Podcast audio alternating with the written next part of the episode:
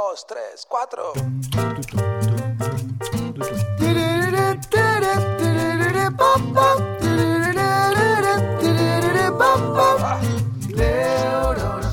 Hace un par de episodios hablamos de la importancia de cuando uno está comenzando su vida laboral, invertir en experiencias, invertir en conocimiento para poder aportar más valor y así poder generar más dinero a lo largo de la vida activa y construir un plan de retiro. Ahora, ¿qué pasa cuando estamos en la otra punta? ¿Qué pasa cuando estamos cercanos a la edad del retiro, cercano a los 60 años? ¿Podemos invertir? ¿En qué podemos invertir? ¿Cómo deberíamos pensarlo? ¿Y cómo deberíamos prepararnos para llegar a ese momento de la mejor manera posible? De eso, de en qué invertir cuando tenemos cerca de 60 años, vamos a estar hablando en este episodio. Mi nombre es Rodrigo Álvarez y esto es el podcast de Neurona Financiera.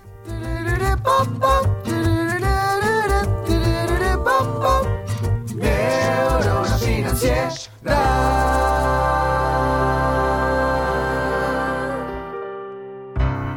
Muy buenos días, tardes, noches para todos. Bienvenidos a un nuevo episodio del podcast de Neurona Financiera. Mi nombre es Rodrigo Álvarez y como les decía, cada semana charlamos de un tema que de una u otra forma ayude a que repensemos nuestra relación con el dinero y vayamos aprendiendo que el dinero es una herramienta, que tenemos que aprender a utilizarla para vivir una buena vida. Al fin y al cabo, usar el dinero y que no el dinero nos use a nosotros. Hace un par de episodios charlábamos sobre en qué debería invertir alguien que está en el entorno de los 20 años, que está comenzando su vida laboral, que está comenzando a generar ingresos. Vamos a ir ahora hacia la otra punta. Yo sé que la mayoría de las personas que escuchan este podcast no están ahí. Sin embargo, a mí me parece que si entendemos la esencia de en qué tenemos que invertir cuando tenemos cerca de 60, 70 años, lo que nos va a pasar es que vamos a poder prepararnos de la mejor manera posible para cuando lleguemos a ese momento. Y es muy probable que lleguemos.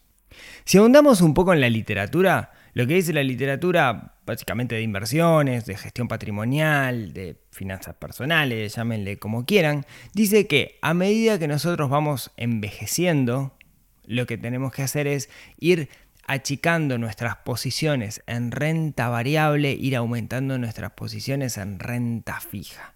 ¿Qué quiere decir esto?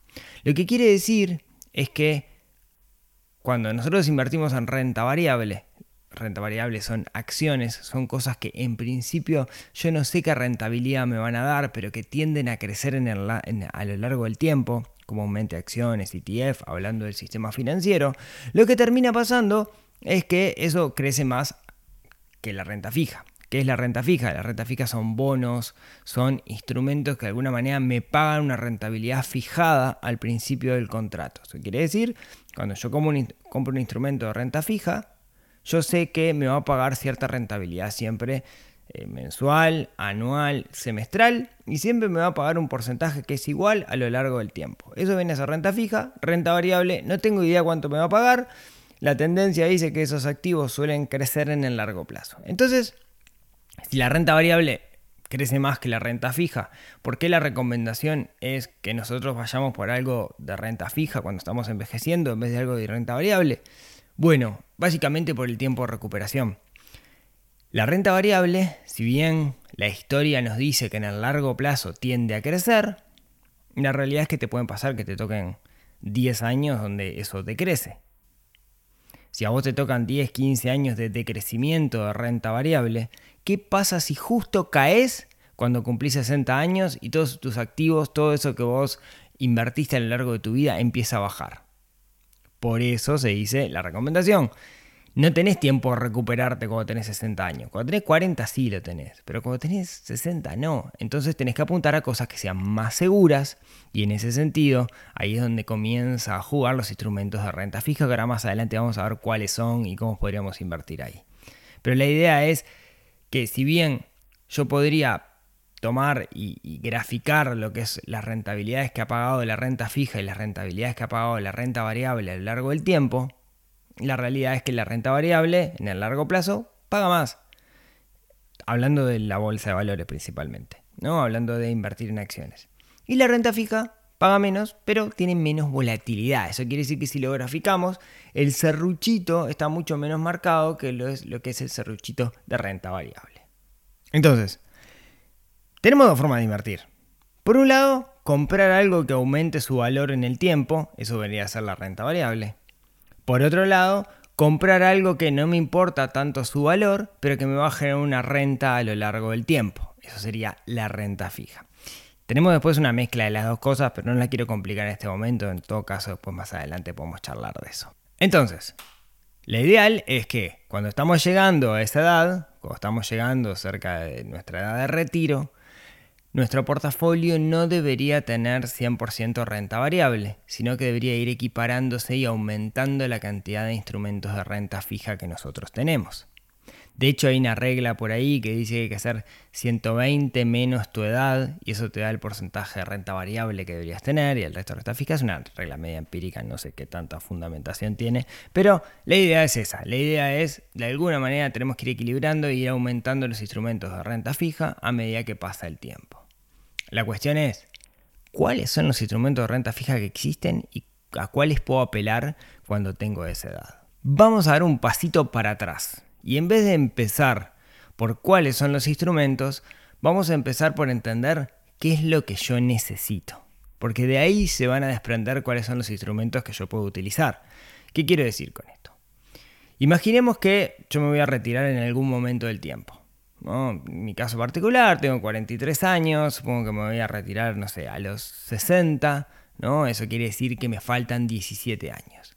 Yo debería hacer, primero que nada, esta cuenta. Debería poder estimar cuál va a ser mi jubilación, si es que la voy a tener, producto del sistema jubilatorio de pensiones de cada uno de mis países. Entonces yo debería pensar cuál va a ser ese monto y calcularlo al día de hoy. Ya vemos por qué es importante al día de hoy si yo me jubilara hoy, ¿cuánto sería? ¿Sí? Luego debería entender cuál va a ser mi costo de vida. Y cuando hablo del costo de vida, siempre es muy difícil hacer una estimación de cuánto vamos a gastar en el futuro. Así que capaz que para hacerla fácil vamos a pensar que voy a gastar lo mismo que gasto ahora. Y eso me va a dar una diferencia. Jubilación menos costo de vida me va a dar un valor. Si ese valor es positivo, genial, mi jubilación en realidad va a cubrir todos mis gastos. Pero seamos francos, para la mayoría de las personas ese saldo va a ser negativo. Eso quiere decir que nos va a quedar un agujero. Y ese agujero es el que necesitamos cubrir con nuestro portafolio de inversión. Por ejemplo, si yo digo que mi jubilación va a ser de mil dólares, por poner un ejemplo, y mi costo de vida es de 1.200 dólares, a mí me queda un hueco de 200 dólares que de una u otra forma yo voy a tener que cubrir o voy a tener que reducir mi nivel de vida. Como no quiero hacer eso, no me queda otra que pensar en cómo hacer de tener una maquinita que me genere esos 200 dólares mensuales de forma automática. A partir de eso es que se desprende cuáles son los instrumentos de inversión que tengo que utilizar. Vamos a agregarle un puntito más de complejidad a esto.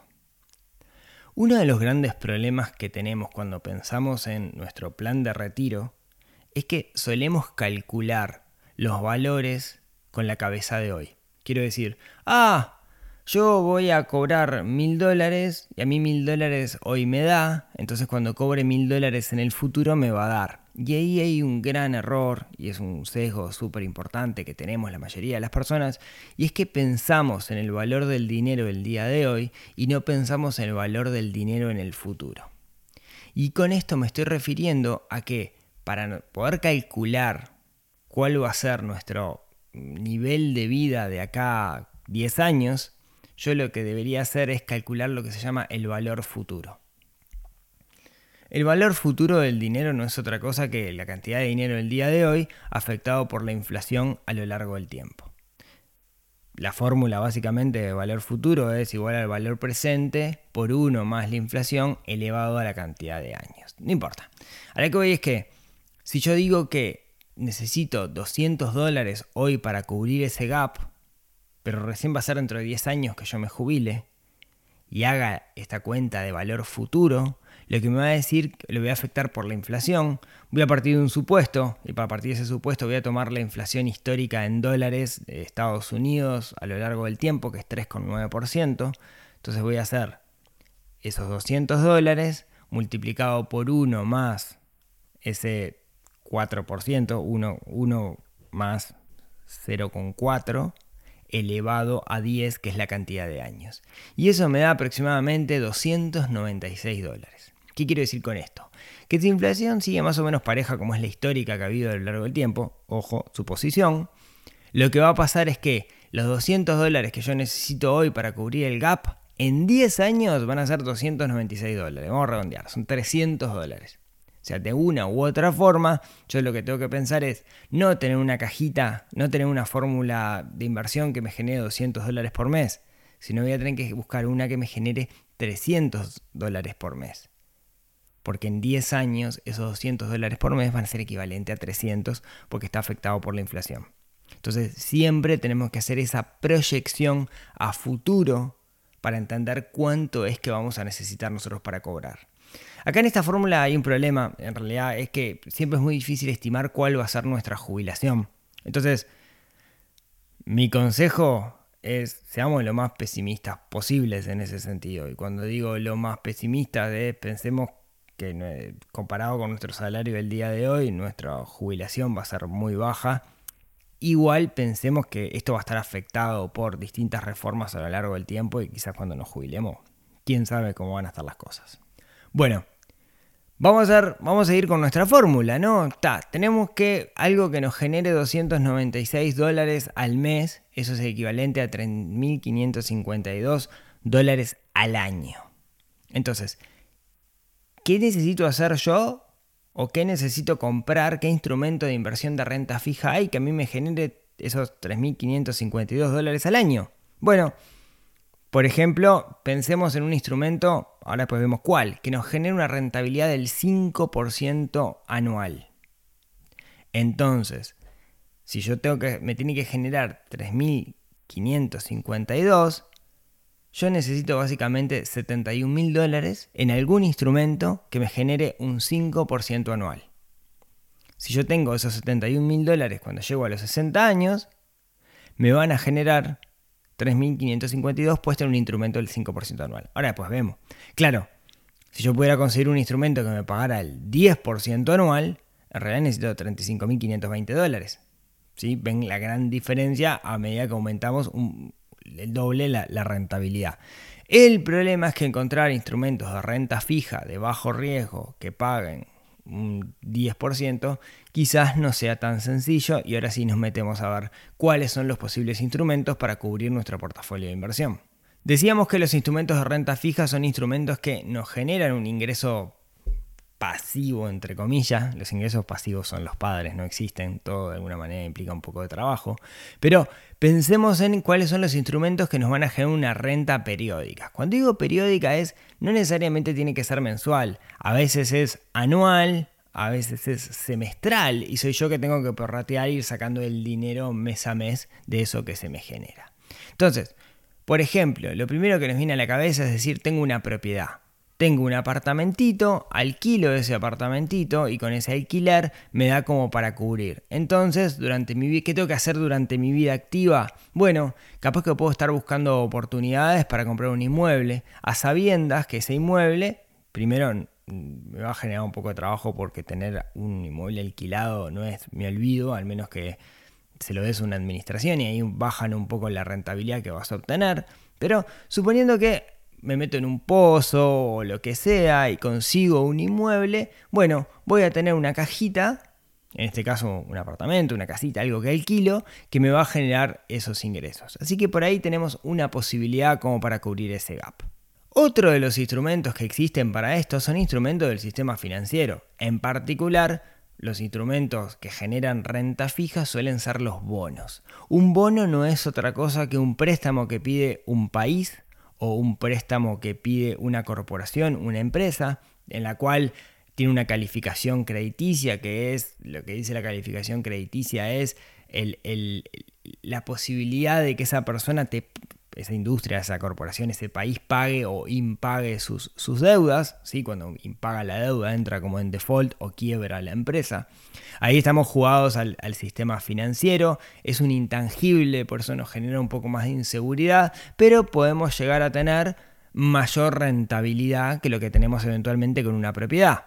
Dicho esto, por ejemplo, los bonos de Estados Unidos en este momento, que es lo considerado la inversión libre de riesgo, eso quiere decir que como que hay seguridad que Estados Unidos siempre va a pagar sus deudas, está pagando por una cuestión coyuntural un 5% anual en dólares, que si tenemos 70 mil dólares, más o menos lo que necesitamos, según hablamos. Así que por ese lado, los bonos podrían ser una opción. Existen bonos de distintos países en muchas monedas. Se puede jugar bastante con bonos para generar una, una renta fija.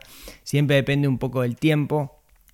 Una cosa que tenemos que saber de los bonos es que su valor oscila, pero si estoy por la renta, en realidad eso no debería importarme groseramente. Otros mecanismos más locales que vienen apareciendo con el tiempo son fideicomisos financieros. Brevemente, un fideicomiso es una figura legal en la cual, por ejemplo, una empresa necesita hacer un proyecto, entonces lo que hace es crear un fideicomiso para ese proyecto. En ese fideicomiso lo que se hacen es comprar distintos campos, lote, maquinaria, lo que sea que esté destinado al fideicomiso, y el dueño es el propio fideicomiso. O sea, las personas, los que ponen dinero, los fideicomitentes. Entonces, de alguna manera, el fiduciario lo que hace es garantizar una rentabilidad, que puede ser una rentabilidad fija para todos aquellos que participan de ese proyecto. Lo importante cuando nos, tenemos nos metemos en un fideicomiso es leer la letra chica, porque como depende de economía real, o sea, depende de cuestiones que pueden ser climáticas, coyunturales, tenemos que leer la letra chica para entender realmente qué pasa si un buen inversor en realidad lo que es muy bueno es analizando los casos de borde, los casos de riesgo que no están previstos en la letra del problema, que, pero que viene por abajo. Pero es una opción, cada vez están apareciendo más fideicomisos eh, que, ponen como ciertas garantías para poder pagar y es una cuestión interesante, creo que es algo que podemos evaluar y puede ser parte de nuestro portafolio. Y después aparecen algunos otros mecanismos que están fuertemente basados en economía real. Cuando digo economía real es en tangibles. Por ejemplo, las inversiones ganaderas pagan una rentabilidad que es semestral o anual, dependiendo del instrumento con el cual nos metemos. Ahora también es muy común encontrar eh, inversiones forestales y pueden aparecer cualquier otra. Eh, que en inmuebles, ¿sí? la figura legal pueden ser varias, pero básicamente lo que estamos haciendo es prestándole dinero a una empresa que tiene un rubro dentro de la economía real y que su trabajo es hacer que eso genere más plata, básicamente. ¿no? Entonces, lo que tenemos que ver que cuando nos metemos en esta clase de negocios que están fuertes más basados en economía real y firmo un contrato de capitalización, digamos, lo que estoy haciendo es, le estoy prestando plata a alguien para que alguien maneje su negocio y como la tasa que yo le doy es una tasa menor que lo que le daría un banco, digamos, a él le sirve. Pero también es una, una posibilidad y también podría ser algo que podemos tener en nuestro portafolio a medida que vayamos creciendo. Charlábamos de que si yo tengo que cubrir 200 dólares por mes a una rentabilidad del 5%, necesito tener 70 mil dólares, un poco más de 70 mil dólares, de acá a 10 años. Ahora, ¿qué pasa si yo no voy a tener jubilación? ¿O qué pasa si mi jubilación va a ser muy magra porque soy un profesional independiente, porque soy el dueño de una empresa? Y bueno, no queda otra ahí que hacer que ese fondo de inversión sea lo más grande que yo pueda. Porque de alguna manera para poder correr la menor cantidad de riesgos posibles, o sea, no apuntar a rentabilidades enormes, no me queda otra a mí que juntar mucho dinero mientras mi vida laboral para poder hacer eso, para poder tener suficiente capital para que me genere el dinero que necesito.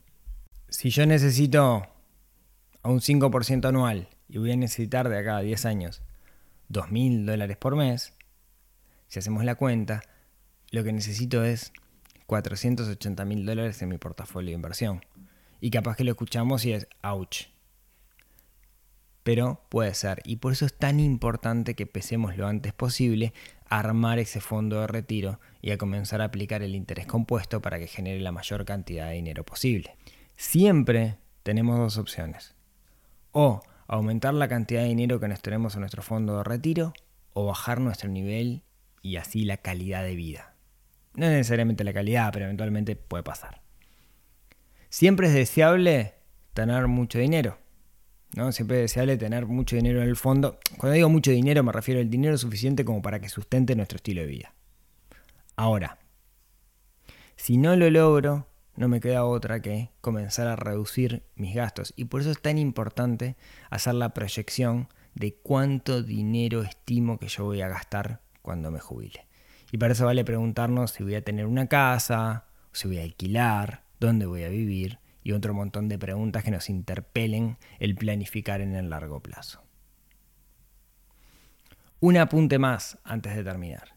Uno de los gastos más grandes y incomodidades más grandes que vamos a tener en la adultez son los problemas de salud.